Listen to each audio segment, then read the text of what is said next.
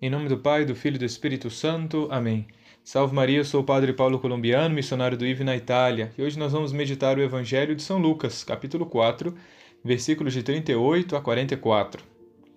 Bem, no Evangelho de hoje, o Senhor nos ensina né, que realmente Ele, né, o Senhor do céu e restaurador do universo, entrou né, nos lares, né, nas casas terrenas de seus servos.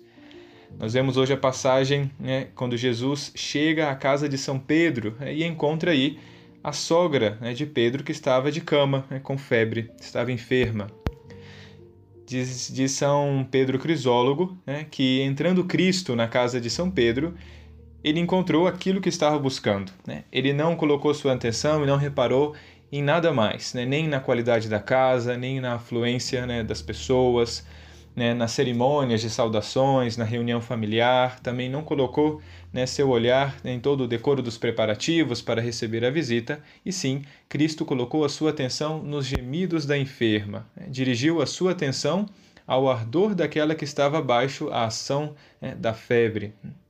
Ele viu né, o perigo daquela que estava e poderia até já ter perdido a sua esperança de recuperação e imediatamente Cristo põe né, em ação, né, põe em obra é, a sua divindade. Bem, Cristo também não se sentou a tomar alimento humano né, antes que a mulher né, que né, jazia aí em cama se levantasse né, às coisas divinas. Ele estendeu a mão né, e a febre passou. Podemos ver aí como abandona a febre a quem estende a mão de Cristo. A enfermidade não resiste aonde o autor da saúde né, assiste, de São Pedro Crisólogo. É, a morte não tem acesso algum de onde é, entrou o doador da vida. E assim podemos ver é, como Cristo entra na casa de São Pedro. É.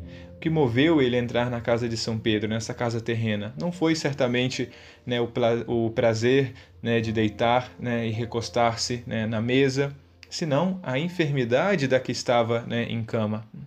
Não foi a necessidade de comer, senão a oportunidade de curar. Não foi a, a pompa do banquete humano que atrai Cristo a essa casa, e sim é, a obra do poder divino. Na casa de São Pedro não se esvaziavam garrafas de vinho, senão que se derrama, derramavam lágrimas pela situação da sogra.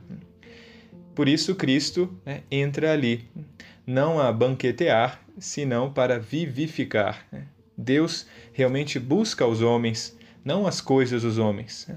Ele deseja dispensar bens celestiais e não aspira conseguir os bens terrenais. Em resumo, queridos irmãos e irmãs, Cristo veio em busca nossa, em nossa busca, né, não em busca de nossas coisas.